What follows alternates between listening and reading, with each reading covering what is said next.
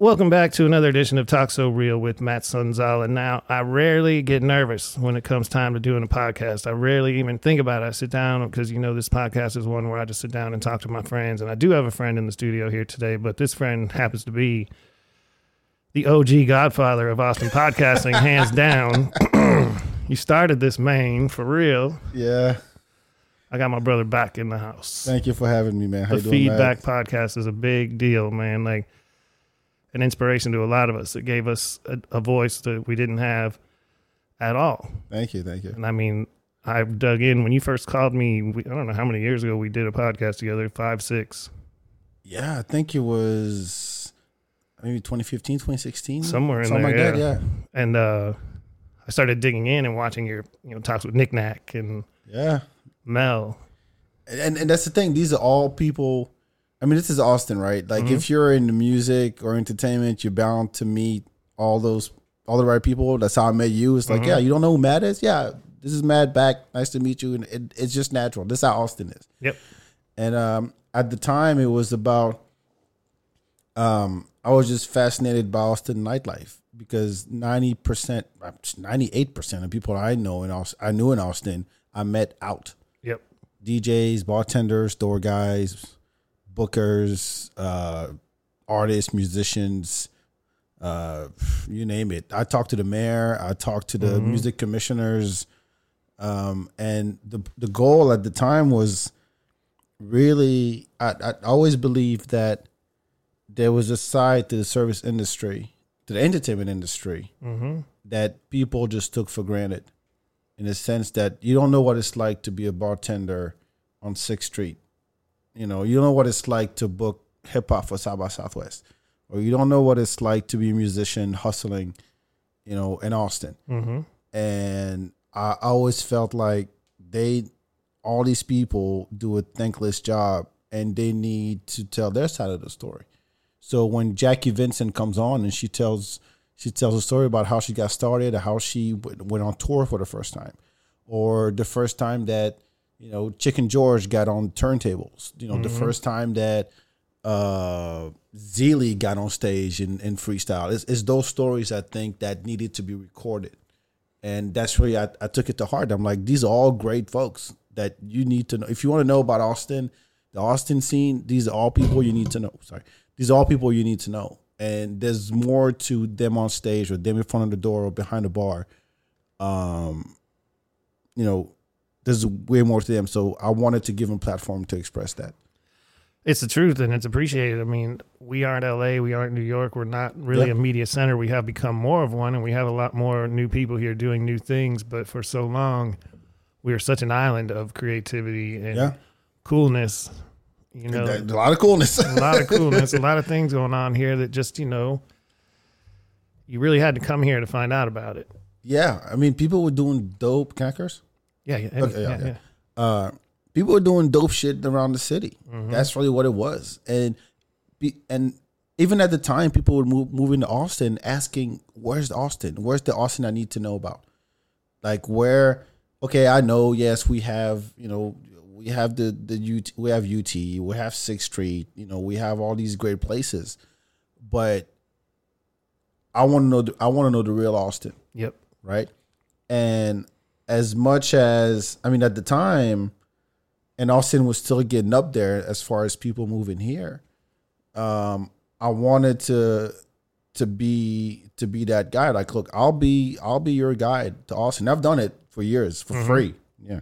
Yeah, yeah, well, like no, no, that's fine. I'm, I'm not mad at it. I, I'm really not. I'm really not. I never made a dime from my podcast. I I never. I don't have sponsors and Pa- Patreon. None of that stuff. To me, it it was it was a way to give back to the city to the city that adopted me because I came here at 16. I didn't know anybody. Mm-hmm. My English wasn't like this at all.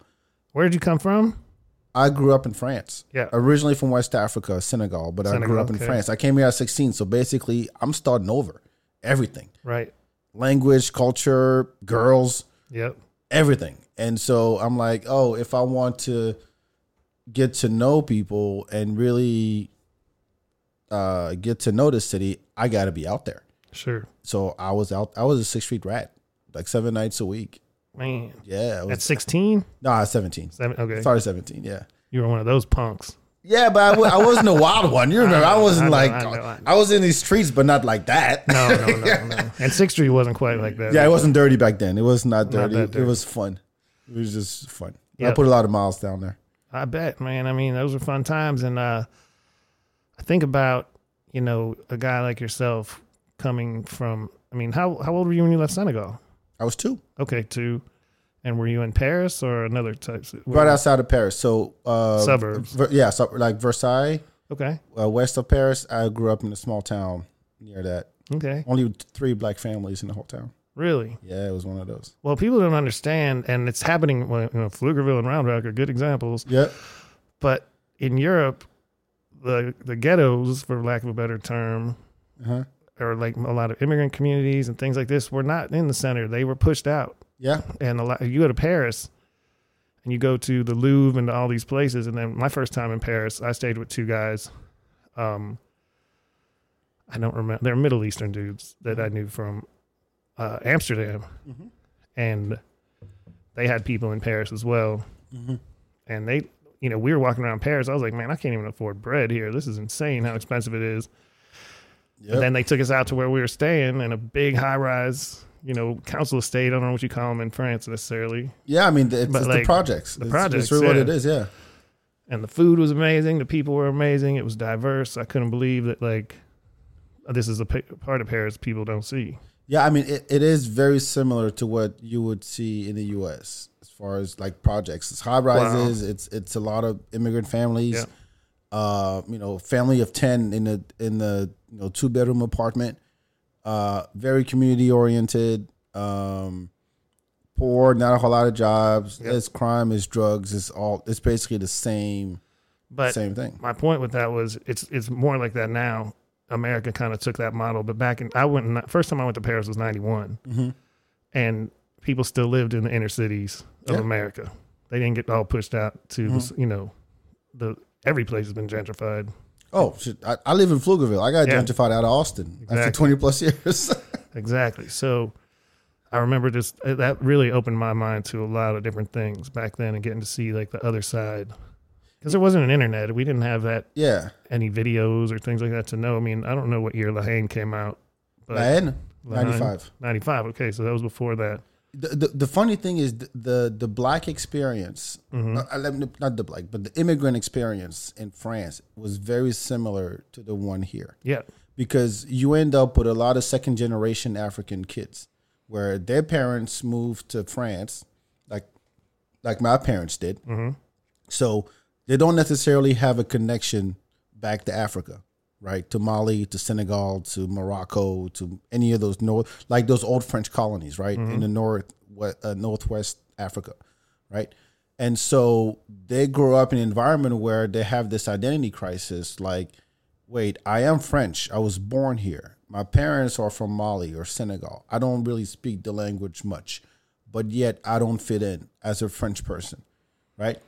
and so the the taking hip hop as the catalyst, hmm a lot of it was was oh we see what's going on in New York Yep. at the in the nineties and in the late eighties early nineties.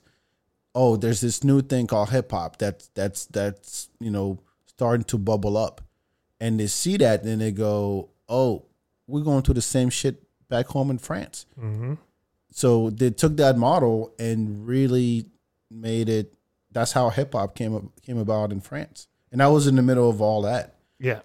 And it, it was very politically and socially engaged, just like hip hop was back then. Yep. All the party stuff came way later, Yep. like much, much later. I mean, what Supreme NTM was getting in trouble with the police. Yes. So NTM NTM was the NTM means Nique ta mère, And, which literally means fuck your mother. Exactly. I forget these things. Yeah, fuck your mother. that, Yeah, yes. fuck your mother is Yeah. the name of the name of the hip hop group duo. To this day, they're the best. They're pioneers. Yep. Um, you know the very the very first hip hop show on TV in the world was in France. Hmm. It was called HIP HOP. I believe it. I mean, people don't understand when you go to other places that have their own cultures. Like French hip hop dominated hip hop in France. Yeah, I mean, it was it. France was the second country of hip hop. Yeah. Um, here, another little factoid. Um, you're familiar with Yo MTV Raps. Of course. So Yo MTV Raps was started by a French photographer. So this lady called Sophie Bramly, she was a photographer, and she used to go back and forth between uh, Paris and New York. hmm Early, she was just taking pictures, and she knew Afrika Bambaataa, she knew the Furious Five, she knew uh, Fab Five Freddy. So she would go to New York and take pictures. And one day, MTV UK came to her and said, "Hey, we want to start a uh, hip hop focused TV show. What should we call it?" And she said, "Yeah, call it Yo." And uh, so it started in the UK, and she kind of like she had to produce it and everything. And then the next year, she told that uh, she told Fab Five Freddy about it. hmm I said, "Yo, I got this thing called Yo." MTV wants to do with me, but why don't you take that model and start it in the US? And that's how Yo MTV Raps came about. Man, that's crazy. I didn't know. There, there's a lot of there's a lot of uh and when you talk to French rappers, when you talk to French, even French producers today, or even back then, they always say, "Yeah, we, we took the New York model and ran with it.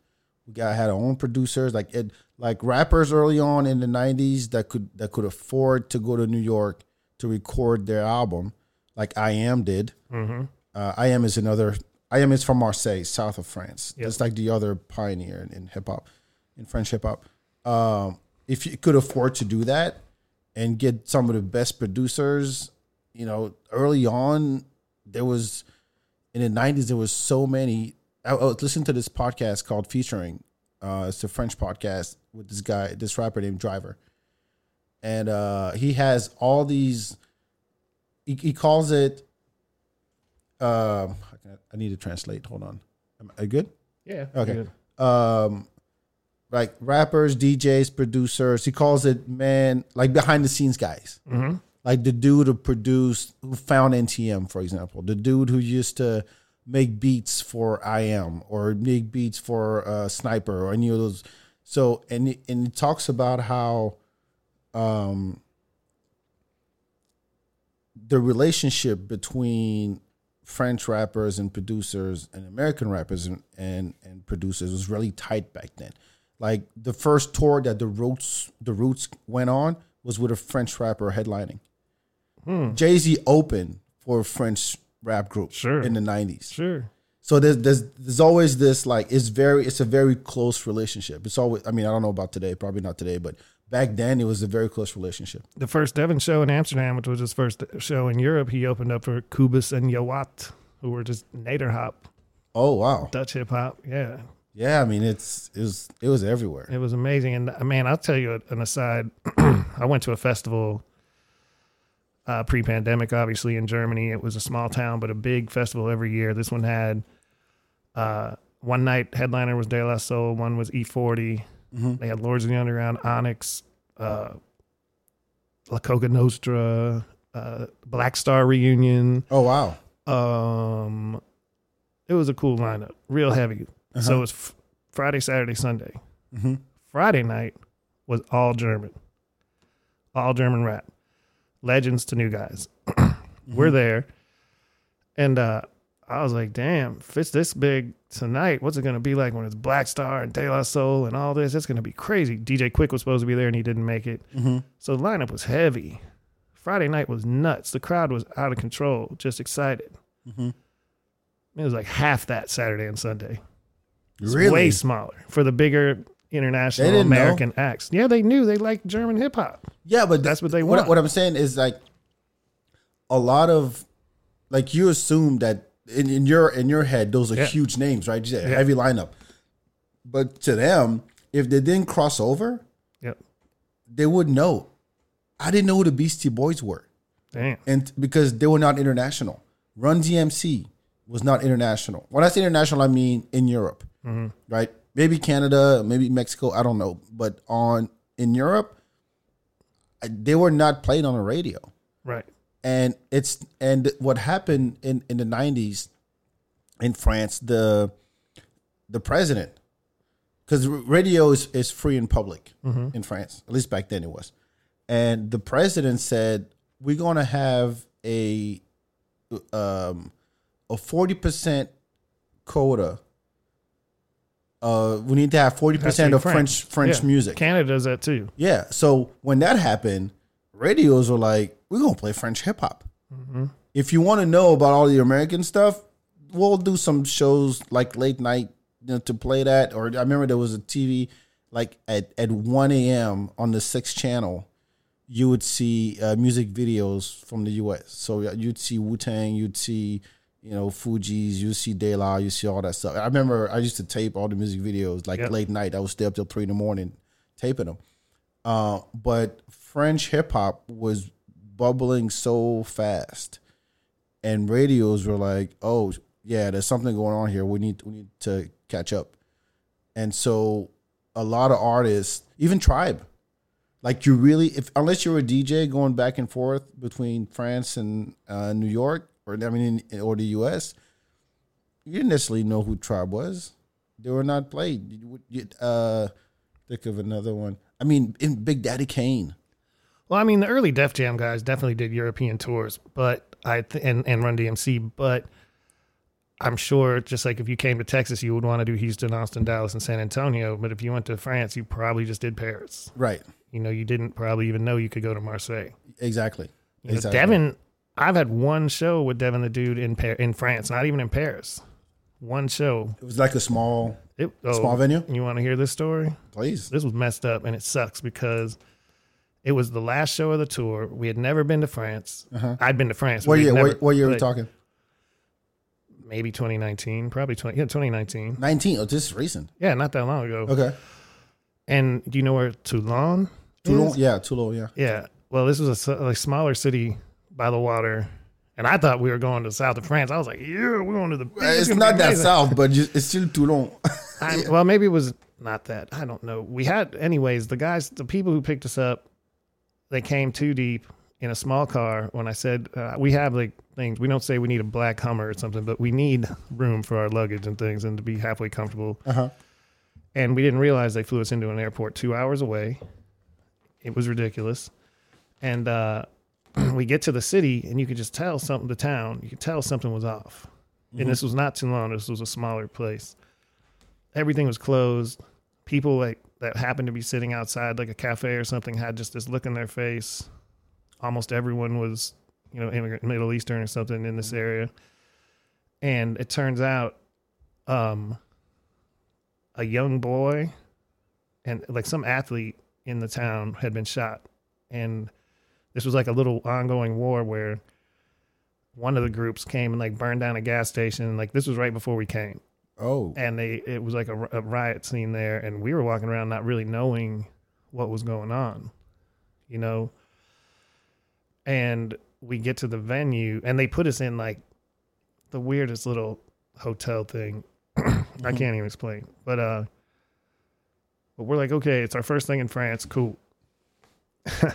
Get to the venue nobody came out because nobody was coming out of their house at the moment. Like they were scared. Like there was you know their version of just a hood war or something in Was this that town and the police were everywhere was this part of a bigger festival or show? this was a club this was a bar okay. So the bar called you and a like, promoter in this town wanted to book devin and i was like finally someone in france yeah we'll do it you know that's crazy that we go to a small town like that.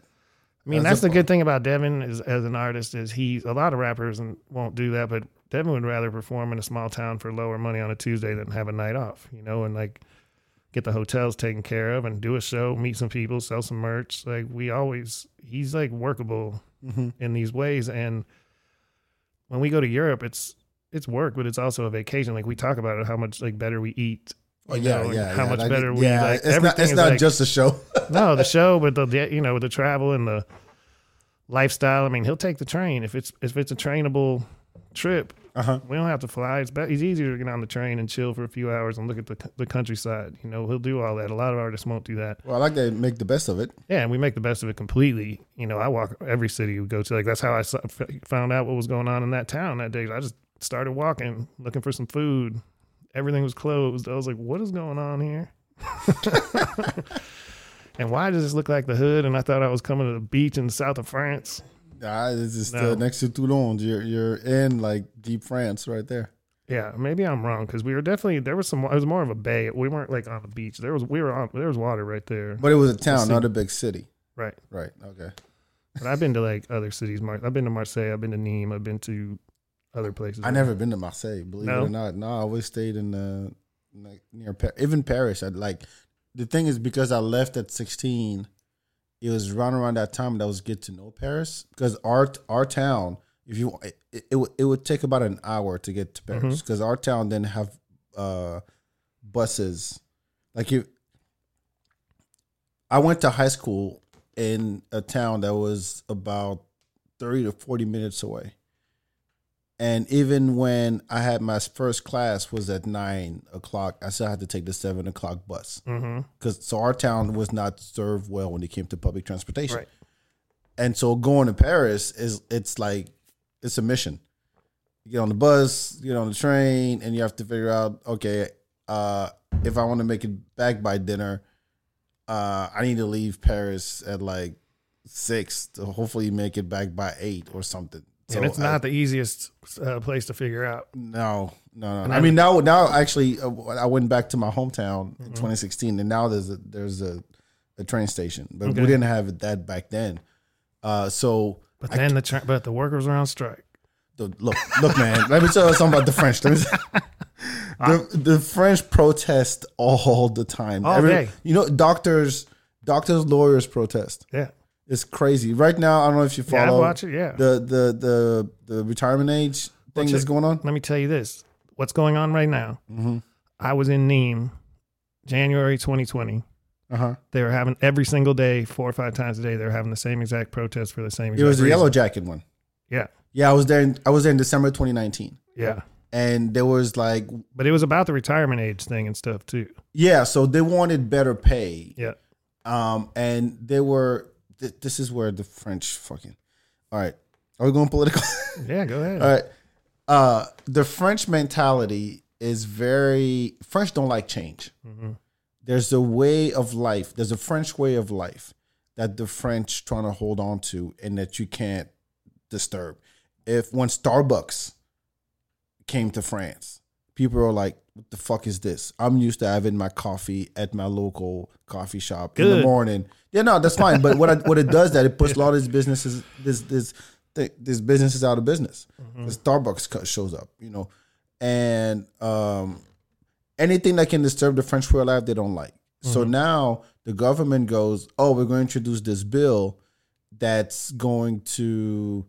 Like right now, it's like the the we're going to move the the retirement age from sixty two to sixty four Yeah, and millions of people out in the streets, millions Yeah. all over France, and the the the and the president is like, no, we need this because we don't have enough money to support, you know, the, your pension, so we need people to, to work longer, so that we economically, so we can support old folks. Mm-hmm.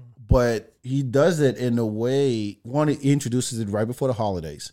Some people protest, and then there's no transportation and people go on strike during the holidays blocks the whole city the whole country. And people out in the streets not working. I mean um, a friend of mine was in france last week and it was telling me that you couldn't even get to the airport because the they were protesting at the airport. So people had to walk from the highway with their luggage to the terminal and and i'm like yo why are you trying to pass something during the holidays. You have you have the Olympic Games, Olympics next year. You just got out of COVID. Mm-hmm. Inflation's been a big deal because everything went up. Uh, you're dealing with unhappy French people who don't like change, and you're going to rush this bill through and force it down everybody, and they don't like it. And now you and now everybody's in the streets. There are people getting arrested every day. They're burning cars. They're they're cutting the power and gas to um like Congress people. It's like that. Mm-hmm. And like, oh, we're so divided in France. Fuck. Well, yeah, no shit. You you have bad timing with your bills. But anyway, I don't want to. No, I love it. I love it because man, I'm interested in that whole thing, man. I think uh, the French are never happy. That's more of the the moral of the story is the French. You you can tell if you can uh, give a French person the best food in the world. He'll never say this is delicious. He'll say not bad. well, I had one of the best meals in the world I ever had due to a train strike Oh, going okay. from Copenhagen to try to get to Nîmes and uh, got to Lyon and there was one train the next day, but the rest of them were canceled. Everything mm. was canceled. So got to stay in Lyon that night and you know that's a culinary capital right there. Yeah, That is that's you go in there and eh. and literally like that's what I was saying France is expensive, but spent like 35 bucks each for like seven courses. It was nothing. It was so cheap and amazing in this little restaurant and it was like I was like, man, and then it was January of 2020 and they still had like a lot of Christmas stuff up. Like the people hadn't come and taken it down. So I was like, that beautiful city walking around the lights. I was like, Christmas is extended, you know, for a night. We had amazing food. This the experience was so cool, but that was because uh, we couldn't get to where we were going because of the strike. But I Well, got to have that great experience. But that, that that's what they're trying to hold on to. Is this Mm-hmm. like the French the French way? You sit at a cafe and and the meal is three hours long, Yeah, not thirty minutes like it is in this country. You know what? To this day, I don't eat dessert in, in the U.S. no, Nope. because it's not as good. Yeah, it's not. it's a fucking not. I mean, how many types of cheesecake and and chocolate, triple layered chocolate cake and ice uh, bowl of ice, scoop of ice cream? Yeah, Like, I give me something else that's not instant diabetes. exactly. And uh, that's something my wife is. Where when we can travel again, we're going through the whole process and things. When we can travel again, she's always like, "Man, I want good bread. I need to get back to Oh, France. we need to get over man, there." Man, was- They- people don't know. I was there in, in January this year, and it just, I ate. I didn't. We have an apartment. My dad bought an apartment literally down the street from the Eiffel Tower. Like I could look out the window and there's the Okay, Eiffel Tower. I saw your pictures. Yeah, and um, just th- this is what I love about big cities. New York is like that too, where you feel like it's it's alive. You know what I mean? At any Mhm. time of day and night, like you can walk around. I remember walking down the docks uh, in Paris at one a.m. and I saw a bunch of people dancing a tango Mhm. with a little boombox and one street light, just tango at one a.m. I love that. New York is like that too. Like you, when you can really get lost in a city, that's like, oh well, let me, I didn't have any agenda. I'm just gonna go in this area and walk around. Walkable. Yeah. Yeah, and I'm gonna go here. All right, why not? Okay, well, this is the uh one time I was walking down and I saw this little bar and it said Phantom of the Opera. I'm like, I don't know shit about the Phantom of the Opera, but I I, I recognize the name. I walk in and then the lady greets me and she goes, Yeah, I'm a I'm the, the descendant of the guy who wrote the thing, and this is his bar. I'm Wow. like, holy shit, really? Like, yeah. And we've been here since he opened it back in the I don't know 1800s or whatever. Yeah. That's what I love. That that's what I love about Paris, and New York is the same way. Austin doesn't have that. No, they tear that down. Yeah, that's gone. Yeah. that's fucking gone. Yeah. That's fucking gone. But you know, it it is what it is. There's no stopping it. It's one of those. Yeah. Like you, you can embrace it, you can hate on it. There's nothing you can really do. I, I think that every time I meet somebody who's who moved here, and I, that's every day, every time I meet comics. So like I just got here yesterday from NOLA, from New York, from LA, whatever, and um, I'm not gonna be like, oh fuck another one. You know, I'm not like, oh Californians go back home. The thing is, people move to Austin for for Austin because it's been like rated best city for fill in the blank at this point. Education, jobs, quality of life, healthy living, uh, you know, uh, food, music, entertainment for years. And the memo got around, and then people show up. Just like any, it's happening everywhere, but the rate at which it's happening here is crazy. hmm And people come here and they say, "Okay, where's the Austin that I, I was told about?" Like, well, it's still around. It's at Barton Springs. That's it. Sorry. Yeah, no, no. It, yes, yes. It's over at Barton Springs. And, And, then and the and the Brooklyn. Spoke and Antone's. That's that's all we got. Yeah. Uh, I, it, that that's what's heartbreaking to me. Have you been to an HEB? Yeah, that's it.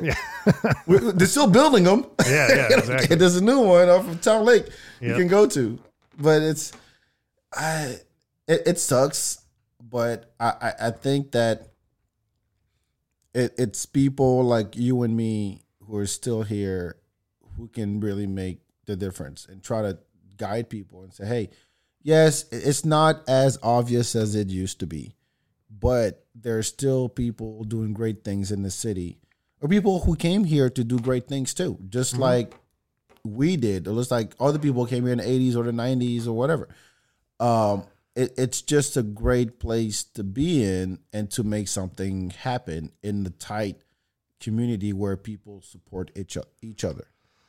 I walk the line between the hating and the loving of it because I have my moments too. Don't get me wrong. because like I had I had a longer moment of like hating on it and just being like, man, this is insane.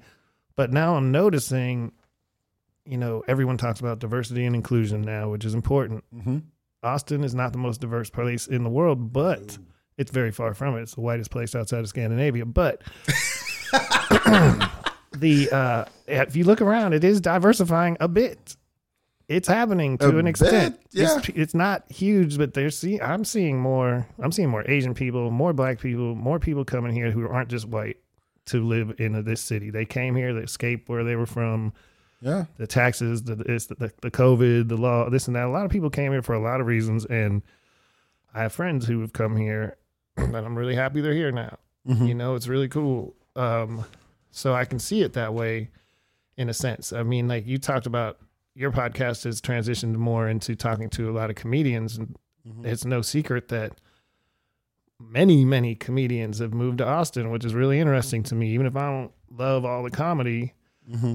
I think having a scene like that, you know, watch it develop in front of your eyes is really interesting. And I'll tell you, I was at during the pandemic. I went to Pennsylvania to I had to help my mom. I was gone for some months, Mm-hmm.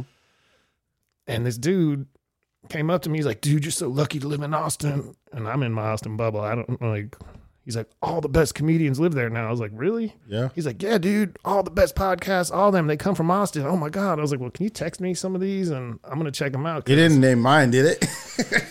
Uh, he named all the worst ones, oh shit. like Okay. things I couldn't deal with. Like, you want to name drop some? I mean, no, I don't want to no, insult it's fine. anybody, It's fine. It's fine. It's fine. you can, you know what I'm talking about. Yeah, like, yeah. And I was like, uh, I started watching. I was like, whoa, this is what's. Cause see, look, man, I'm uh, you know me, I'm critical of things or whatever. I like, Uh huh. you know, I want to hear stuff. That's music. I don't care if it's hot. I care if it's great. Right. I want to hear things from all over the world. I want to hear different perspectives. I want different sounds, different everything, and Uh huh. uniqueness. Um, That's the key right there. comedy. I always say bad comedy is worse than bad music. It's more uncomfortable to sit through True. when you're in the room, you know, and like True. True. True. there's and but everybody has their taste. I can also I can also accept that completely. I may not be funny to lots of people, you know, but some people might like it. This uh so anyway, I started watching these things and I was like, "Eh, yeah, I don't know about this, but as after I did that, I started paying more attention and seeing like, man, this is like revolution going on over here. It's nuts. It's nuts. He- he- Here's what it is. For and I've been before this whole like resurgence happened. Um, like Cap City was pretty much my second home. hmm The original? The original, yeah, the one off one eighty three. Yep. I used since two thousand two. Okay. Like I remember seeing Louis C.K. there. I remember seeing Patrice O'Neal. Man. I remember seeing Carlos Mencia. I remember seeing um, like DL Hughley, like way back. hmm Uh, I remember seeing Richard Jeni. Uh, that was at the Paramount. But anyway, I've I've I've, always been a fan. Like for even back in France, like I was that kid that would quote, you know, uh, French comics, do sketches at recess. Like I was that kid, and uh, so back then there was only one gatekeeper in Austin. That was Cap City. hmm That's all we had. So if you didn't make it to that room, you didn't make it. Period. Just open mics at Sir- Kick Butt. yeah, that was yeah. That's the first one I ever did was Really? Kick Butt. Yeah. Okay, cool. Uh, no, the, the very first one was at Cap City, and then fast forward seven years, I did it at Kick Butt for real, and then I've been doing I've been doing it ever since. But it's uh, so that was the gatekeeper. But with uh, with when COVID happened, Um, Vulcan Gas Company was the Yep. one with Big Laugh Comedy. Shout out to Brandon. It was like, uh, we can still do shows. They just, I'm talking like November 2020. Yeah. And he's like, "I'll do my, I'll, we'll do shows, we'll control, we're, um, and um, that's when Rogan was considering moving here, and Tony Hinchcliffe moved here, and then of course, uh, what's his name, uh, Ron White, pretty much lives here, hmm uh, and then when that started happening, and then April 2021 is when Creek and the Cave moved from New York to Austin. Um, and then people were like, "Oh yeah, this Austin is the place to be because there's no industry here. It's not New York. It's not LA. It's dead in the middle, and there's a scene to build."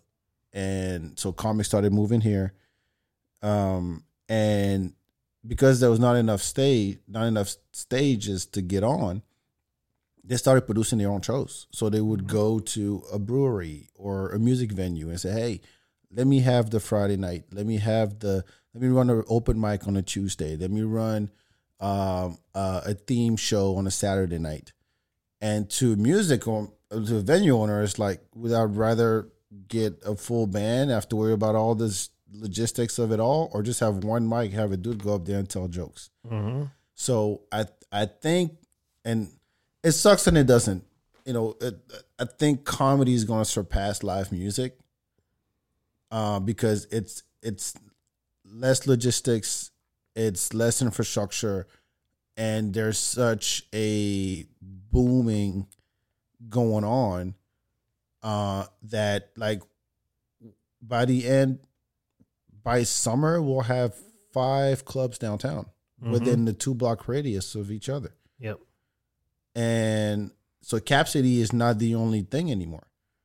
And You it's at the domain. Exactly. So, you know, you still have so Moon Tower is still running. It's like 11th year. I've been going every year. Uh and now it's owned by Just for Laughs. Hmm. Um it's the JFL Moon Tower Comedy Festival. Moon Tower used to be 4 or 5 days. Now it's 10 days. Yep. You know what I mean? Uh, and you know, Rogan opened a spot right before, like around South by, sold out shows. Um, people come here and they go, "Where's the comedy?" And I'm like, "It's everywhere. Open your fucking eyes. It's literally everywhere." And comics. Did you go to Rogan's Club yet? I got a tour of it during South by. I haven't seen the show there. Because I want to know if the, what I read was a joke or not, but they were saying they were scanning faces Huh? to get in. No. That was an article about his opening thing. It said they had a facial scanner like going through customs. I don't know. I can't. When you go, you need to let me know. Okay, I'll let I'll let you know. I'm like I'm not even like. Because I'm not going till I know if I'm getting my face scanned or not. Not getting my I doubt it. I doubt it. Uh, honestly, I doubt it. But the the thing, the key is because there's no industry, there's no Yep. Netflix, there's none of that here. Eventually, it's gonna happen, hmm right? Because is I mean, Netflix is part of Moon Tower. They have their own stage. Sure. So next thing you know, it's gonna be you know we have the Paramount, we have the Bass Concert Hall, we have the Moody Center. Well, I mean, Chappelle's one of his came from here. There's been a few Netflix specials live from Austin. Yeah, Andrew Schulz did at Paramount. Mo Amer did it at Paramount. That's right. Um, uh, who else did a special here? Bobby Lee recorded a special here. Uh, Shane Gillis recorded a special here. Even there's local comics who who are already shooting their stuff Mhm. here. So it, it I think it's a- again it's it it's in- inevitable inevitable. And I can't say Inevitable. Word. Yeah, that word. Gotcha.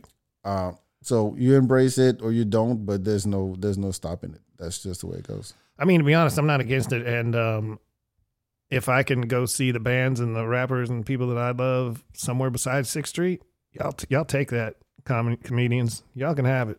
Mm-hmm. Please take Sixth Street and never, you know, like I want, I want to see me. I want some Northside venues.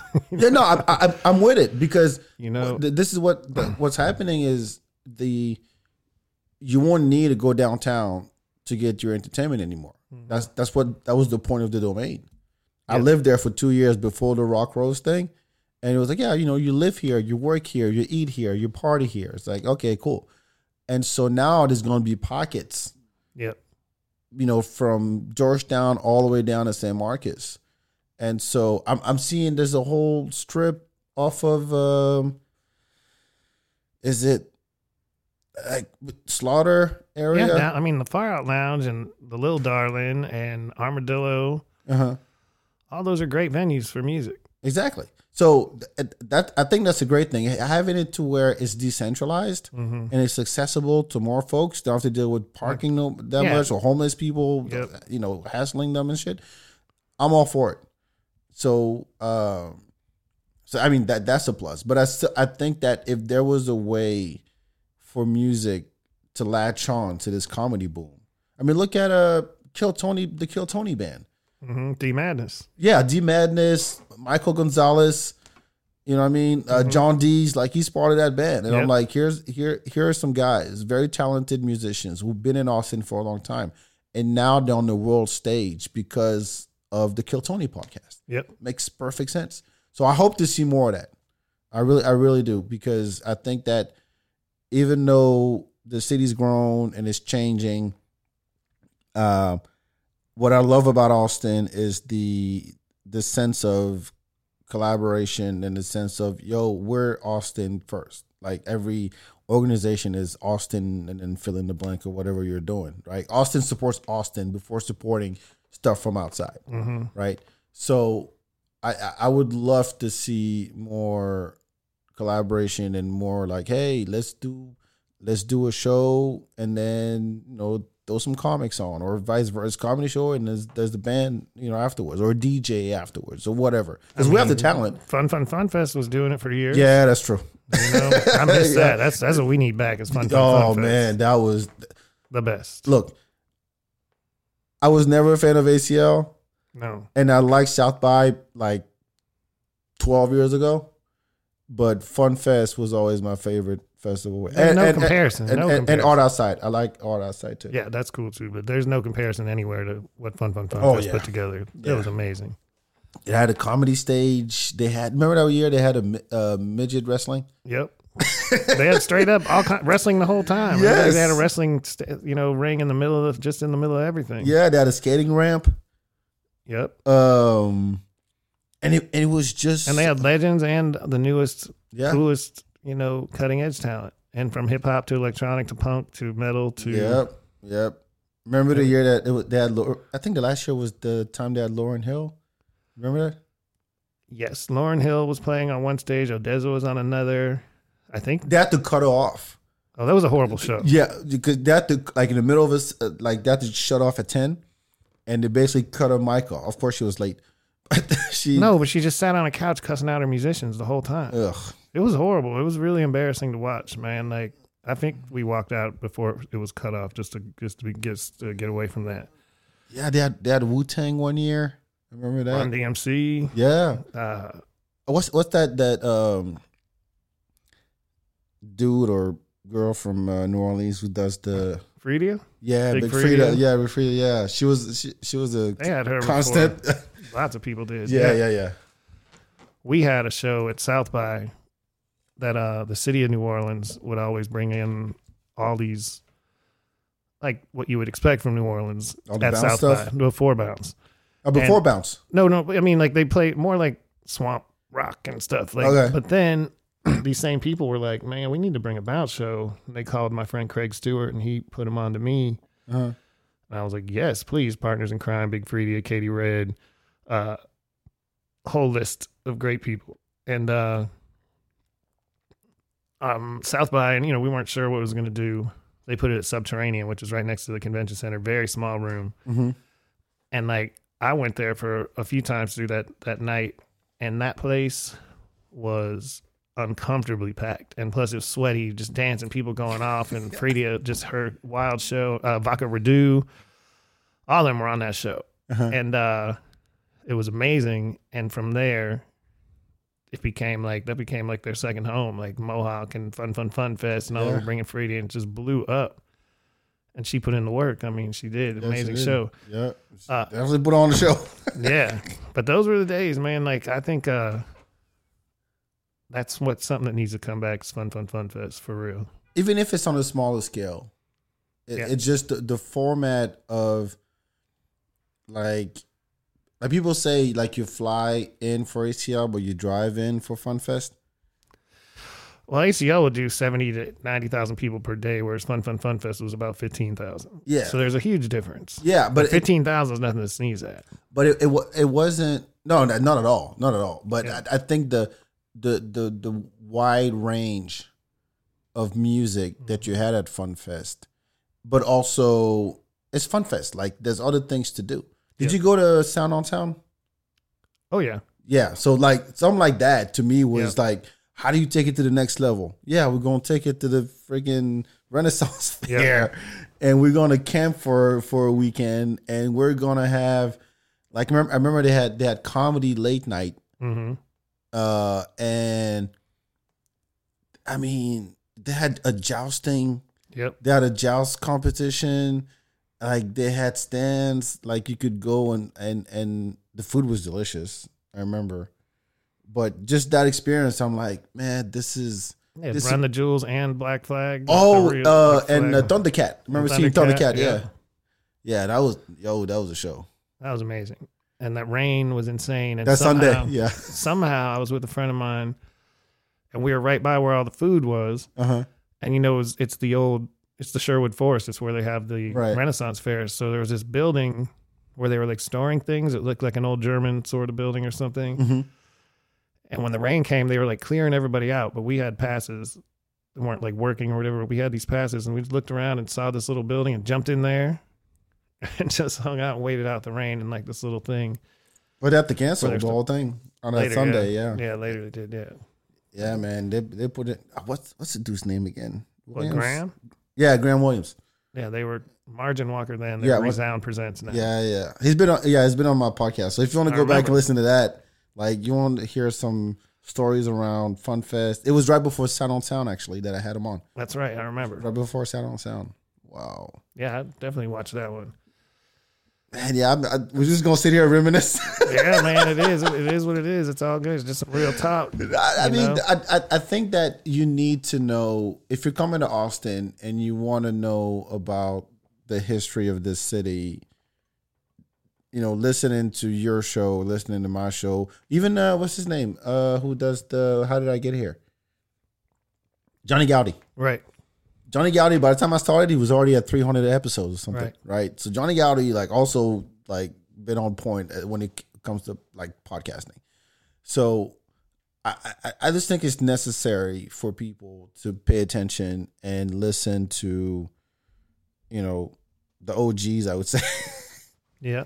and really to learn like where Austin came from because yeah you look at you come in here you're looking for the charm and it's not here but we can tell you you know and I I I, I think yeah There's places to go still. I mean, it is what it is. You have to adapt. And uh well the I think it's a it's not so much like they were they, it used to be you could tell somebody yo any day of the week go to plush mhm. like you're guaranteed a nice time, whether it's the table manners or it's the Tuesday with the uh no, it wasn't dubstep. What did they play on Tuesday? No, it wasn't a house. Ah like deep bass or something like that on Tuesdays at Plush, right? That's where, you know, uh, Body Rock started. You know, this is where Chicken Chores, Knick Knack, like all these guys, or talk about nasties, be like, yo, that this is the place. And now it's more about who's doing what where than go to this place. Mhm. Like I remember like my favorite spot back in the day like was Red Fez. That was something. Yes. So Red Fez was at the time where the Warehouse District, which is goes from Congress to uh, Guadalupe downtown.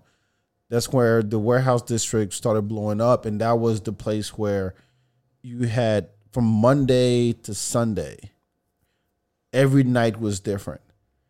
You had inverse on Mondays, Manny on Tuesdays, Wednesdays was uh, was a Curve?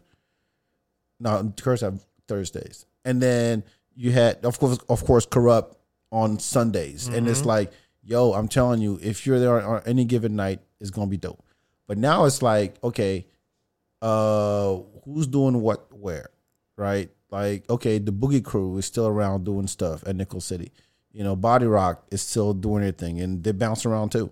You know, uh, some of the the, my, the Feedbak parties I used to do back in the day. Now I'm doing this record play joint, and it depends. I'll do it at a different at a different spot.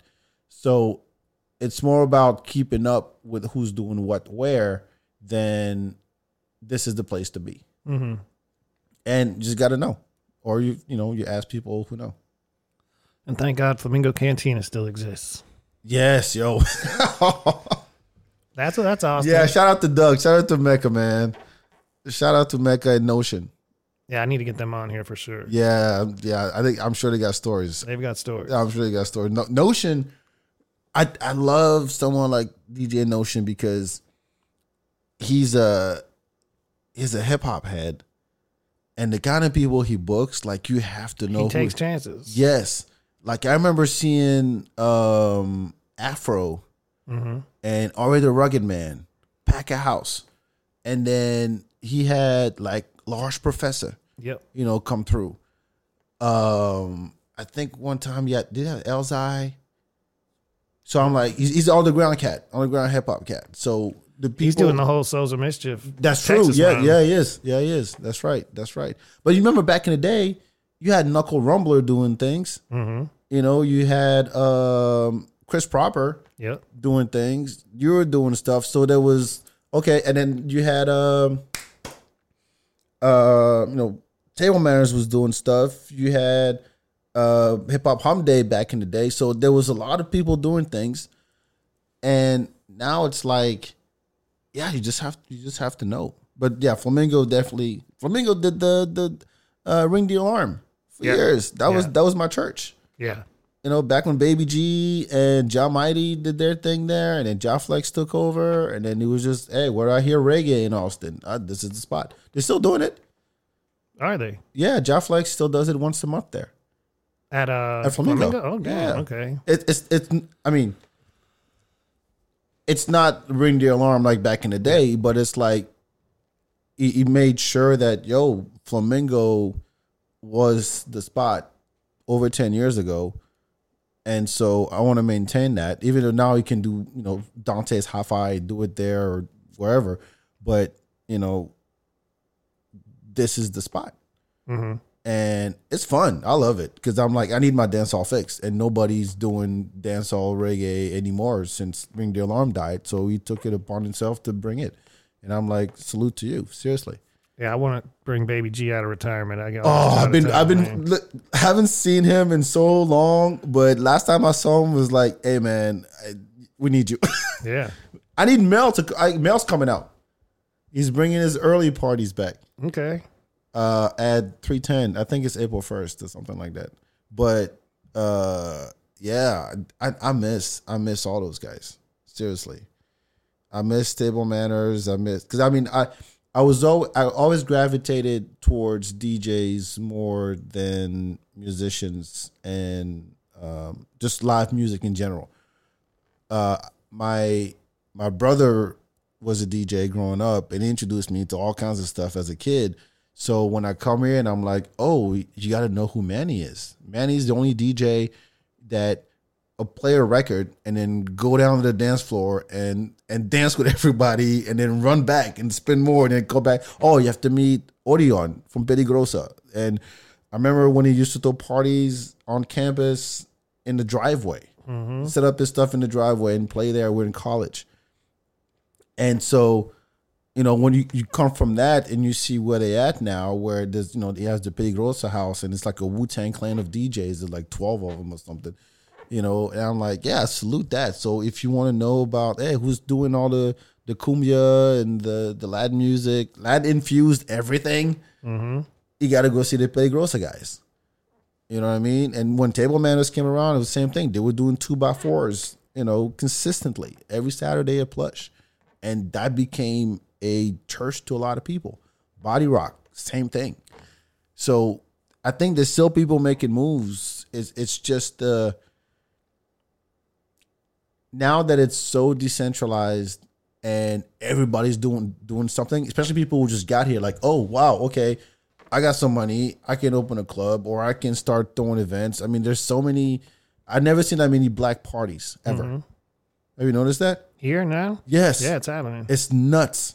Like there's these these hookah lounges in shopping centers off of Burnet Road, off of 183, that go till 5 a.m.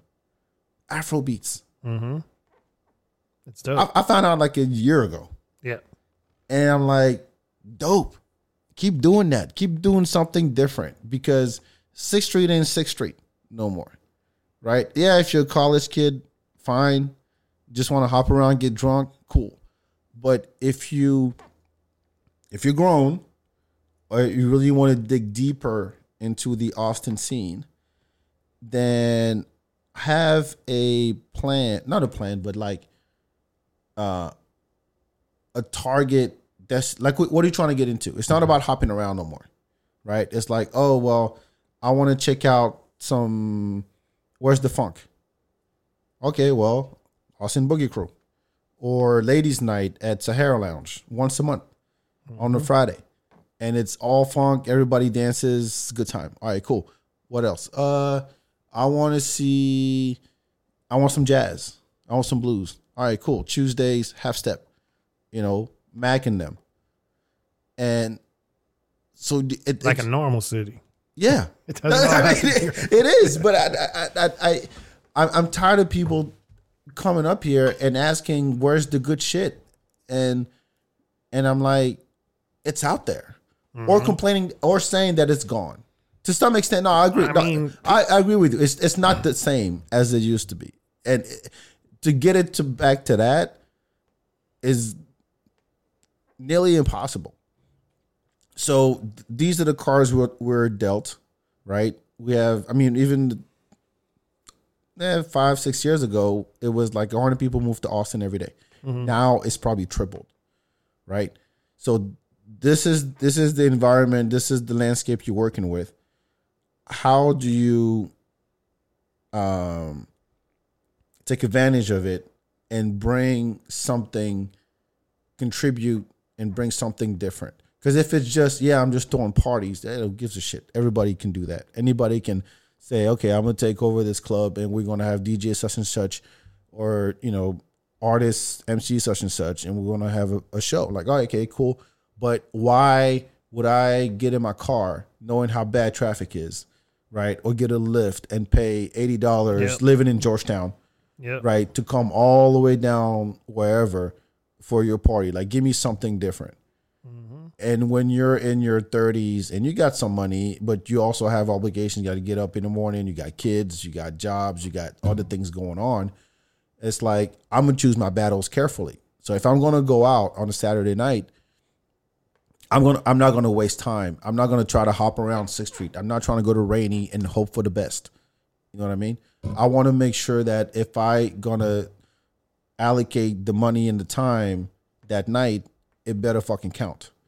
So, okay, well, here's this, here's that. It's Tuesday, this is Saturday, this is once a month, this is every month, this is every other month, this is once a year, whatever. But it's got to be something worth my time. I mean, we're not in our 20s anymore. Well, no, I mean, when people get older and, and go out less and have more obligations and things change, the scene changes. But I, I will say sometimes one of the changes that's what I've seen is back in the day, if you went to Plush, you knew exactly who you were going to see. Right. If you went to a hip hop show, you knew who you knew half the people there. If you went to a reggae That's show, true. you knew who was going to be there. Like, I'll go to a show and I don't go out as much as I used to by any means. Uh-huh. But if some like say Mad Professor when he came, right. I was like, man, to me, that's huge. That mm-hmm. Flamingo, I was like, it's gonna be packed. I know so everybody's gonna be there. It's gonna be crazy. Well, I didn't hardly know anybody there, and it was packed enough, but it wasn't packed packed like for a legend legend on a Saturday. Yeah. And it's like you know, people move on. They don't all just go out anymore. Like these hip hop shows, I'd love to see young people going out to see the old school hip hop.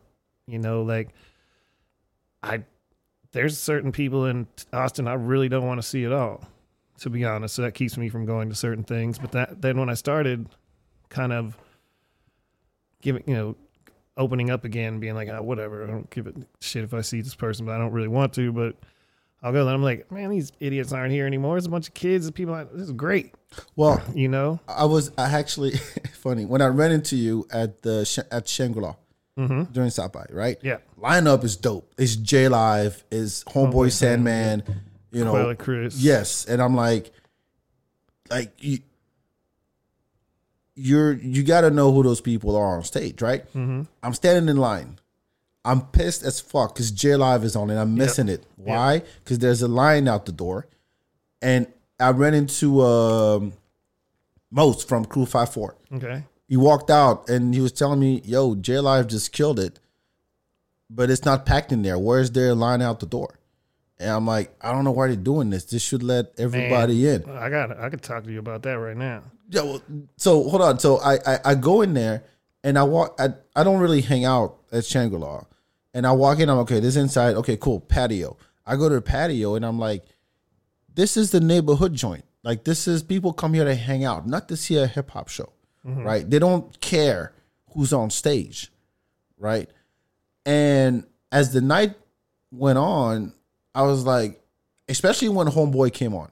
Yeah. I don't know before, but the people who were there for Homeboy, I was surprised. The people who were there for Homeboy, like they knew that's Homeboy Sandman on stage. They were rapping along. I'm like, okay, these are true heads. But that represented maybe a quarter, maybe a fifth of all the people that were in that venue.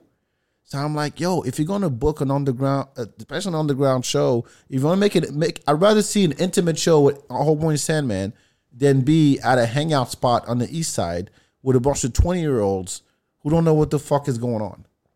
That's Right. that was my take. But go, go ahead, you said Well, I went there. I was, you know, I had Devin over at Bastards Barbecue and stuff, Right. so I couldn't come right in the beginning of, of Sandman's show, but I got there right before Sandman started. Mm-hmm. When I got there, there was still a line around the corner, and I had flashbacks of when I used to work at South by because we book these indie, but they have these rules. Only certain, we're going to only let a certain amount of paid customers in, like ten percent of the capacity can pay to get a ticket, but we have to keep the rest open for badges and wristbands. Mm-hmm. Well, badges for sure aren't coming to Homeboy Sandman show. Right. I didn't. You know, It was an official thing. it was official, yeah. Ah, I didn't know. Yeah, it was official. And some uh I hooked them up with Hobbs. And some Oh, Hobbs is still booking for South by Yeah, Hip Hop. Oh, yeah. nice. and uh and uh, uh, uh, so I'm looking at. I had a bad, like a flashback of back in the day when I worked at South by. I'd go to these places and I'd be like, "There's why are these? This the place is not full, and you got people standing right here that could be in there drinking and partying and, and enjoying the show. Let these people in. Like, well, South by said, I'm like, I am South by at this moment, and let these people in now. So it is policy. there's policy for like for the because you know they do want to make priority for badges and wristbands, but a show like that is not. That you know the fans in. that's the fight. The fans are going to that show. Yeah. They're not hopping around. They're going for that whole show because it was a really cohesive, dope show. I was So- so, I was so pissed. I missed Bragging Rights. I heard him. I heard Yeah. him do Bragging Rights on the turntables from outside. I was so pissed off. Yeah, exactly. See, so I, I mean, I used to always do that. I would go up to the, the store door person and say, "Look, man, the place isn't packed. We need people in there. Get them in. Get them in now. You know, like you have to do that." And so that I was, I had like a weird, like, there's a crazy flashback feeling of doing that. But it didn't even. I mean, it's, especially now that there's not as many places where South by can do shows. Because back then you had. I remember seeing Snoop in the warehouse on Fourth Street. Yep. or Pepsi had a lot, you know, uh not Nike, um not Spotify. Anyway, like a there was a activation on a parking lot and then you got to see whoever, right? Now there's no parking lots Mm-hmm. Now no there's more. no parking lot. There's no parking lots. So now the venues are kind of apart. So if you plan on going to some place, you're going there for a reason because you know, yo, I'm gonna stay here. The lineup looks dope. I'm gonna be here. So yeah, don't let people in. That's just dumb. Yeah, that, But I'm glad was- I'm glad Homeboy got a good set though, and and people really got into it because like they knew the shit. But every uh, But then Quelle Chris got on and did this quiet little thing, and every idiot at South by is just talk, talk, talk, talk, talk, talk, talk, talk, talk, talk, talk, and drive me crazy. yeah, I, but You know, I don't know. I, this year I didn't really. This the first year that I really didn't care much because I mean I used to do South by hardcore um, like ten years ago, and to where took the week off. I'm hopping around. I'm I'm jumping VIP lines like I'm doing all, the, all this stuff. And this year I was like, you know, I'm gonna be really strategic. I knew what with what Paul did at with the open house. I'm like, if I just post up there for three days, I'm guaranteed to see dope shit. And also, I'm guaranteed to run into people I haven't seen in a while. I ran into you. You know, I hadn't seen Nick Nack in a long time. You know, I hadn't seen April Cook in a long time. I ran into all kinds of people, and I'm like, yo, I knew it was the same last year. Mm-hmm. Last year at Bass's Barbecue, I was, I like I'd rather have that than trying to hustle my way Mm-hmm. to and jumping on lifts and scooters and trying to get to one show to the next. So I'm like, I'm I'm, I'm over it at this point. I mean, well, you came from the era where it went over the top and it was way too much, and now Yeah, I feel like it's still big, it's still great, but it's not over the top. It's not painful to get into these places. It was a, it was a great year this year and last year for the consumer. yeah. What about for the artists? Have you heard anything? I mean, you're gonna get both sides of the story every year, no matter what, for the artist. It's not an easy event to play. Of course. Loading your stuff in and out of these six street venues and all, it's crazy. And you know, it's it's an expense. It is what it is. If you want to do it, make the most of it, make the best of it. I don't know. The the storm didn't help anything. That screwed a lot of people. Oh, the the Uzi Vert one got canceled, isn't that what happened? Yeah. yeah, yeah. Killer Mike ended up doing the inside stage at Stubbs, like small room. Uh huh. And I was lucky enough to be in there. But like uh, Vic uh, Galloway, a DJ on BBC Scotland, who we know, he did an there was the Scotland night was um, I think at the uh, whatever on the west side it was an outdoor thing, Uh-huh. and he said only four of their seven bands got to play because they were mandatorily shut down during that storm, and that's from they came from Scotland, so Wow. and you can't do anything about storms like that. But that was that's sad. Actually, this shut down at Native too. Like they just cut it. I'm like, you're we're inside. I'm like, no, you got to get away from the windows. Yeah, I like you can still get the shit going, but Yeah. like, no, we got to cut it, cut it down. I'm like, all right, whatever. man. Well, I watched. I was, I mean, I was in the like VIP area in the back of Stubbs, thankfully, Uh-huh. right before the storm came, and I looked out the windows at the crowd being ushered out of like a thousand people being ushered out of Stubbs. Like I was like, oh my god, this is horrible, horrible. And then the I mean, storm it- came. It was like it was intense. Yeah, I mean, there's there's nothing you can do. It's No. it's, it's really it, it's one of those, you know, it's a risk, but Act of God. yeah, nothing you can do Can't about do it. anything about it, man. But I, I, what, where do you see, where do you see it going from here? Knowing that there's probably going to be less spaces next year right. with all the construction, traffic's still horrible. You know, it's so. I'm surprised. When I, I actually DM J Live. I was like, "Yo, last time you were here was that I remember it was like 2011."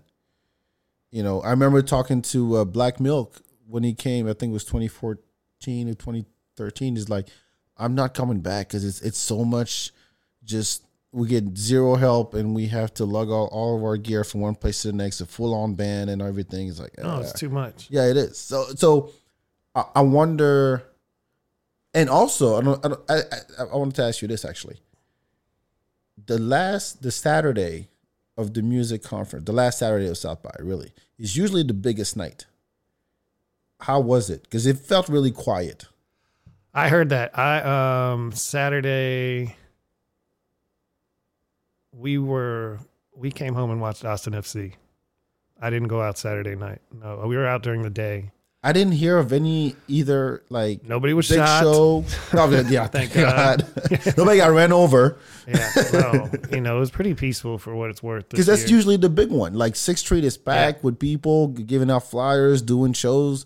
But I felt like the music has shifted up to the tech part because the names are bigger and the access is easier and the drinks are cheaper, if not free, right? Because when Group Black brings Ray Kwan yeah, on a Friday night, on a Saturday night, right? You're like, oh yeah, I'm gonna go see Ray Kwan. hmm You know, um, or there was um, no Paak. Anderson .Paak came for the music stuff, but anyway, it, it, it's like the music part maybe it's become less of a focus. Do, you- do, do you see? I'm asking. I'm, I'm curious that's been being said for years. I mean, that was being. I've been gone ten years, and that was being said back in those days. Oh, really? too. Yeah, I mean, it's interactive's huge. It is what it is. that's I where the money is. it's where the money is and it's what this town is you know in a big way um regarding south by it's gone up and down for its whole existence it's had bigger years some years and smaller years other years i've watched it myself you know and i think what triggered the big part of the 2000s was hip hop you know, Mhm. and and the growth of that, and you know, there's no Freaknik anymore. There's not a lot of those events are gone. So what was the place where we could all go gather? Uh, Was Fader here this year? I heard there was a fader for it, but I never went. I didn't know where don't know where it was. I, I heard it was on Fourth and uh, Congress where the Transformers thing was. that was yeah, the Porsche thing. Yeah, the Porsche thing. So I, I I heard that that's was where what that the was. fader was, but I, I I didn't. mean, compared to what it was Nothing. at the, uh, the uh, by the tracks. it's way different. Exactly. And I'm sure it's all different people, and except for the owners. You know, my people. I don't know anybody at Fader anymore. I mean, I knew the owners back in the day, but my Right. people, people, they don't. They're not there. But you, but you knew that every year there was the, there was the Fader Fort. It's gonna be crazy. Yeah. I mean, well, I'm trying to think of the other ones, like the big stages that you were guaranteed to see like dope shit. Red Bull. Yeah, Red Bull. That's right. I remember the Red Bull after parties by the tracks on, on West Fifth. Yeah. so do, do, do you think it's? I mean, yeah, it, it has its ups and downs, but I I think that. Well, let me ask you. Do you think it's going to expand next year, or is music, it going to shrink? music in in particular, the whole thing. Well, tech is probably going to get bigger, but, um, But- the music part, What has to happen is what I was saying with the hip hop thing is it was new blood, new breath. right? What's happening in music? What's really going on that's going to bring more people in? Is it Afro beats into my piano and the sounds coming that everybody's listening to everywhere else in the world and here? But Mm-hmm. is it that?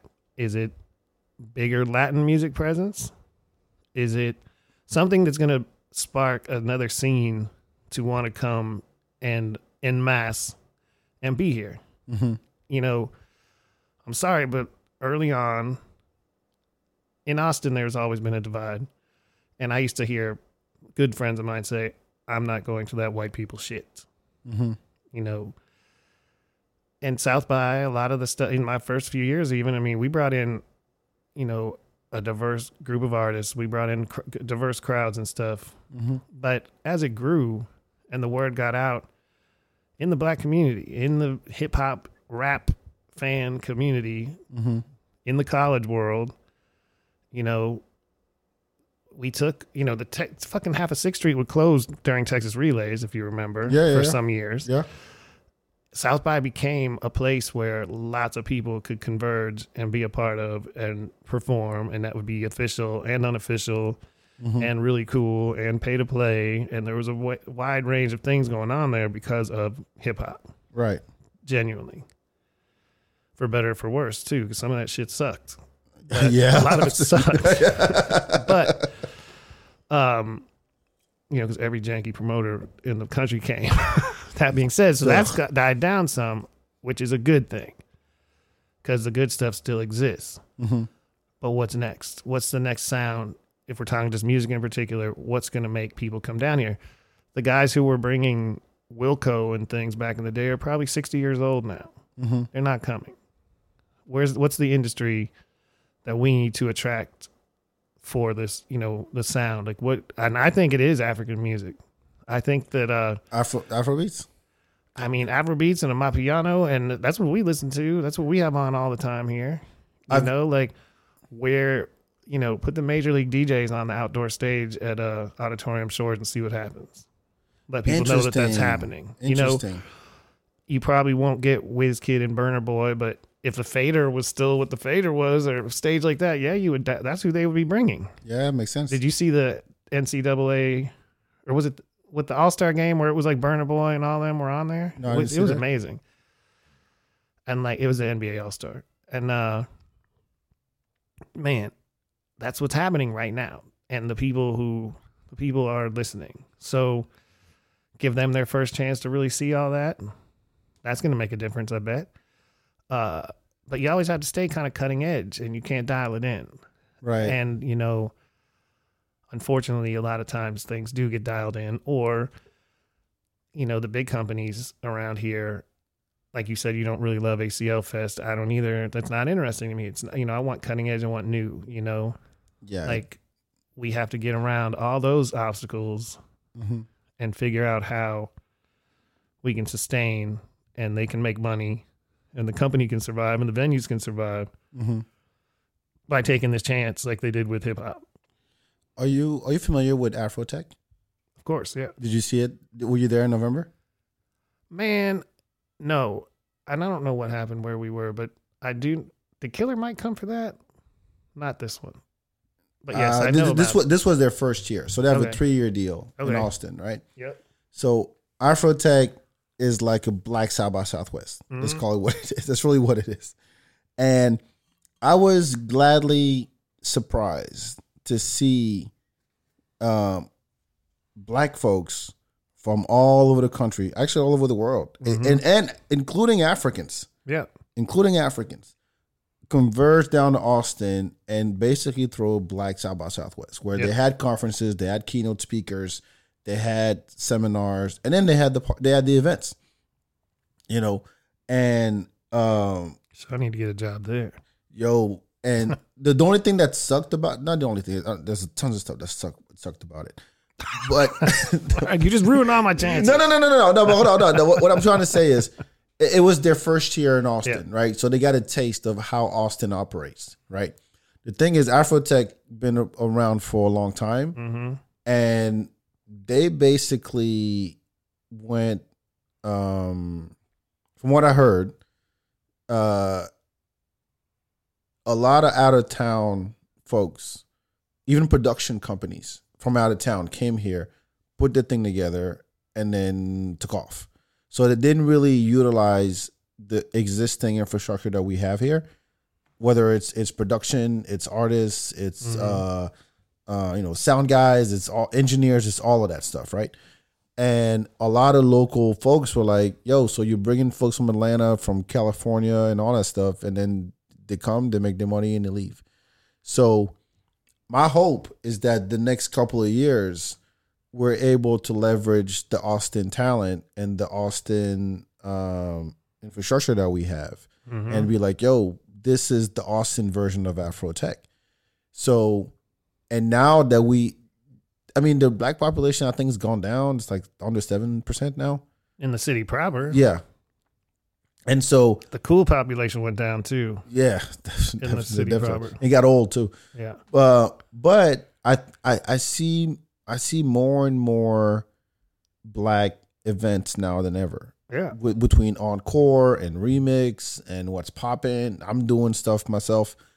It's like there is a market for doing black black events, Mm-hmm. but but my uh my only asterisk to this is like I was saying earlier, if you do something different, Yep.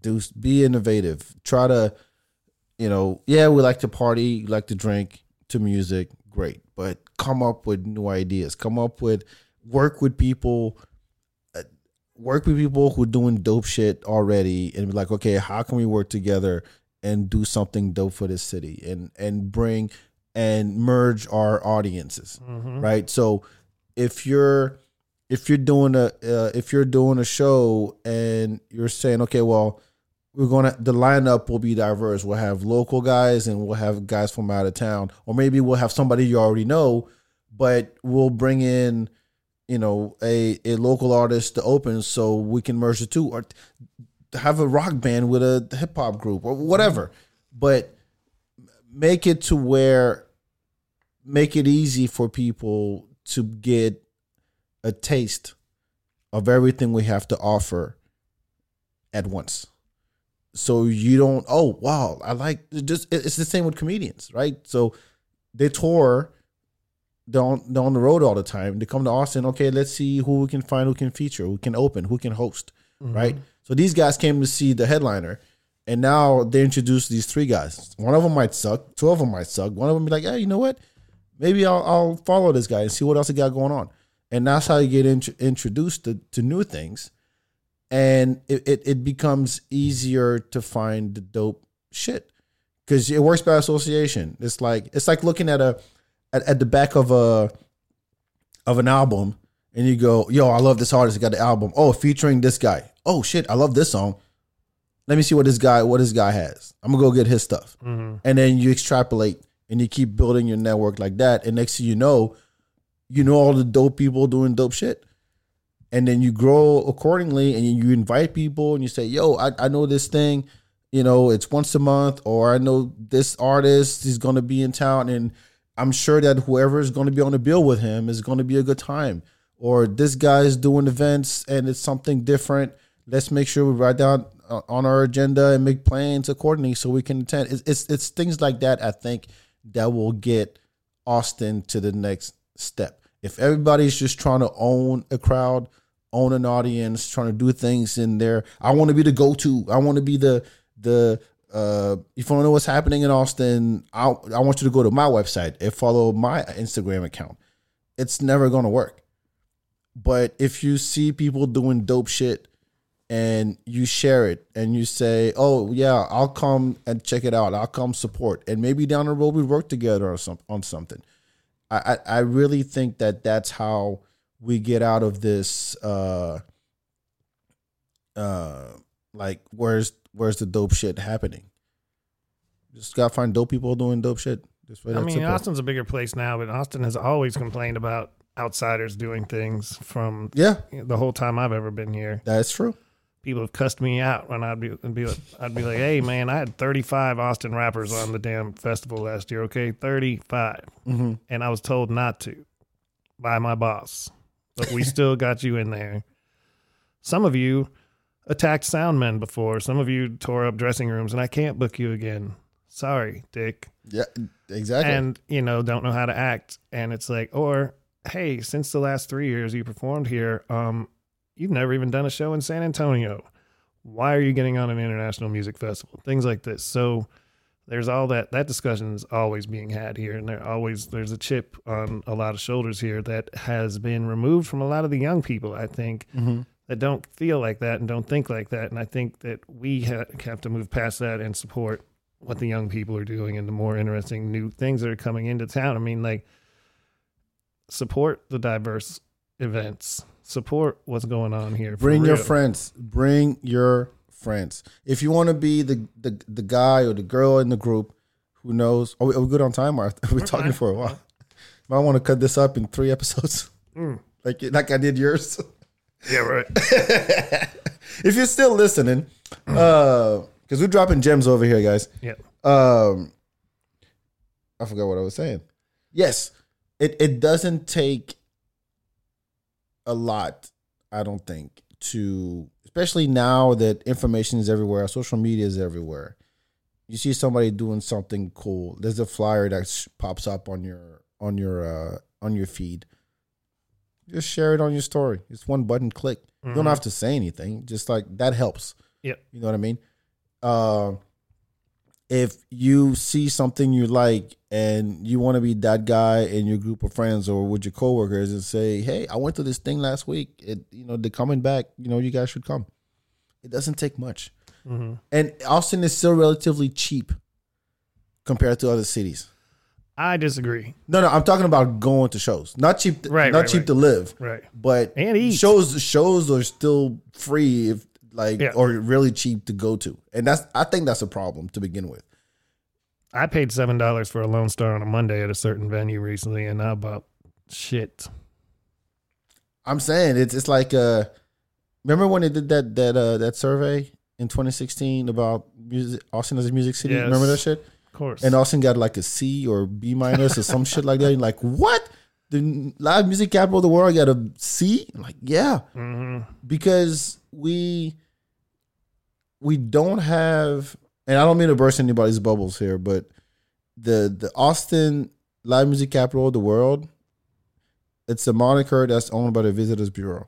hmm You know this? hmm It's it's not a they own that, and their job is to book hotel rooms and have convent uh, corporations have their conferences in Austin. They get paid by the hotel uh, occupancy tax, hmm right? That's how that works. So, yeah, live music capital of the world, cool, but so back in 2016 when they did that survey and they were asking all the districts, oh, what can we do and you know what's what makes a music city well uh, you got to have load in and load out areas you know you got to how close are you to how accessible is your venue do you uh, are are shows for free or is there a cover you know are the band compensated enough it's all these different factors and austin got a fucking c or B minus. I don't remember. It's Still a bad grade for city. It deserved it. Yeah, exactly, exactly. And and so, um, shit, I forgot what, what I was going with that.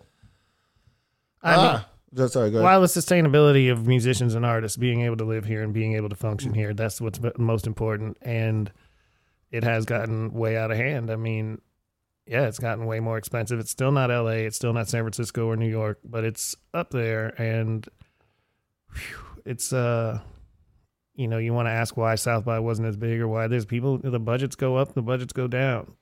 You know, I mean, the amount, the number of venues that shut down during the pandemic. Um, it's. Well, I mean, of course, it, it's heartbreaking, but I, I think that. Do, do you think what city you think has it figured out, how to support music? Nashville. I always hear about Nashville. I never been, so Nashville has more business going on. yeah. But is there is there an actual system that supports it? You know what I mean? Like we have Austin has 120 something music related nonprofits. I mean, we Ham and Sims are enough. and, Like, no. Why do we need has 120? So like, there's no. Yeah. They probably overlap. They're all trying to. Because yeah, nonprofits are great. It's a good for of them are taxes. full of shit. Exactly. That's Full what I'm saying. Like you don't we don't need that many, right? They overlap. Some of them for kids. I get it, but if it's it, it probably pays to be part of a nonprofit. Believe Yeah. it or not. So they they're still around. I don't know now, but at least like about yeah, 2017, 2016 there was like 120 of them. I, and so I'll to tell you some support things off the air. to support what exactly? I'm Is not my question. into that because no, that's been pissing me off for a while. Oh, really? Yeah. No, the these. Uh, the yeah, whatever. That uh, I sparked the nerve. no, it's annoying. But uh, what are you up to right now? What's going on in the life of Bak and Feedbak Podcast and what you're working on, So event wise, trivia wise, all these things. Man, I'm I'm a one man band. That's what I'm one man band who's trying to do 25 things. Um, so the podcast is still running. The Feedbak BAK podcast on all podcast platforms. Um, and I, if you want to go back in the archive, all the things we've been talking about, you can go back to the archive, and all the people we mentioned have been on my show. Uh, from yeah, Brian Hobbs from who books hip hop for South Yep. by. I didn't know he was still around doing He's it still there. you know, uh, mentioned Graham Williams, who mentioned all the DJs, Nick Nack, Chicken George, Zeely, like all these people. If you want to learn about the Austin scene and where it came from and who are the people making it, Hella Yella's has been on, Jackie Vincent, Saul Paul, who's doing great things. You know, all these people I've, I've had on my podcast. thorough. Yes, it's deep. So go back and listen to that.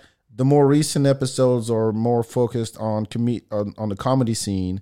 So having people like Rebecca Trent, who's the owner of uh, uh, Creek and the Cave, you know, having uh, I just had Godfrey last week. That was a, I love the guy.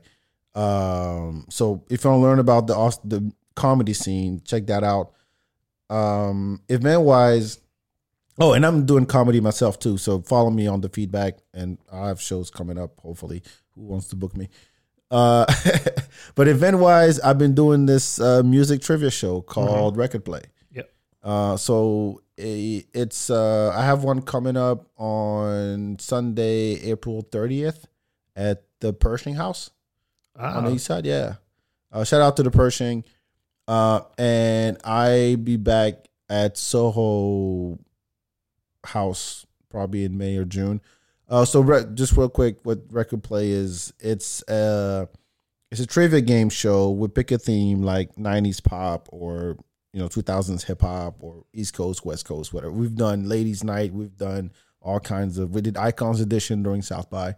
Uh, but it's a team team or solo. We can play with a friend or play by yourself. It's a trivia show. It's all digital. You play it on your phone. Uh, and if you win the game, then you do a challenge. And the challenge could be a dance battle, uh, a lip sync battle, trivia. Uh, we just introduced musical chairs last time. That shit was funny I bet. as hell. Uh, we have more challenges coming up. We're going to introduce soon. Uh, but yeah, it's been it's been dope. Just again, something different. Uh, we also have comedians come and do a halftime show. Uh, we have a DJ. Shout out to K Cali. She's our official DJ. I've had people host. Rudy Davino was our Dope. was our host. Uh, Marissa stepped in. We had I had Key from Rise Against the Storm. Shaka did it last time. Okay. So I have a rotating roster of hosts. Uh, but it's a it's a party. It's a good time, and it's all the music you love. And you play games, and you get to win stuff. So win things like uh, a gift card from Slab Barbecue. Shout out to Slab. They've been with us since we started. Shout out to Raf, man. Yeah. Big Um, ups. or Bombade Vodka. Uh, we give away tickets to comedy shows. We give all kinds of stuff, just local, you know, local businesses. So we try to support that as much as we can. But uh, yeah, be on the lookout. Just follow Record Play Live on IG. Uh, I'll put up some updates, and we got we got more coming up. So it's a it's, it's a good time. It, I, I love doing it. Uh, just seeing people, you know, it's, it combines my love for games and music and people get into it. They sing along. They bring their friends. Like it's it's a party. So record That's dope. play, yeah, record play. Very cool, man. I appreciate you coming down. Definitely get you on the other side of the mic. Yeah, it's good to be Talk a to you, guest. yeah, for real. Yeah, congrats on the. part. I'm glad. I'm glad you're bringing it, man. I, I'm I'm I'm really happy that that there's. I don't think there's competition when it comes to to podcasting. Everybody, oh, I don't want to talk about what. Look, talk about what you love, Mhm. what you're passionate about. Don't worry so much about the numbers. Mhm. and just do you have interesting people on get to know them follow you know when you hear something interesting again it doesn't take much to to to share to to to support to go to a show to tell your friends um and that's how we all grow like is it the tide rise all boats is that the thing Mhm. yeah my english is still No, it's great. It's fine. as far as expressions, I'm still learning stuff. But yeah, it, that's that's where it's at. That's what I'm about. So you know, thank you so much for having me. Man, thank you. I'm so glad we got to talk about old school French rap, all that. Yo, I can send you some stuff. I don't know about today. I was obsessed stuff. back then. I was obsessed. Oh, really? Then. Yeah, I had a lot. I mean, I, I go through these phases like every two or three months where I just dig into my French hip hop collection, and all these lyrics come back to me just automatically. I'm like, I was yo, I was in it, in it. Especially now eh, with the podcast I was talking about, that featuring podcast. When you talk about, they have all these guys on. They're like, oh, I didn't know the guy who introduced French hip hop to, to French radio, and like, wow. So I, I love learning about like the history of, of stuff. So of music and. I can get into some documentary talk, but I think we're gonna wrap it up. All good, man. Well, thank you so much for being here today and all the people out there who listen and download and share and tell friends to tell friends. Talk So Real with Matt Sonzala is on all the audio platforms currently. Pretty much all of them, I believe. I don't know. Just subscribe. There's so many. Just subscribe on your favorite one and uh, don't miss out. Thank you all and thank you so much, Bak. Appreciate it. Ciao. Peace.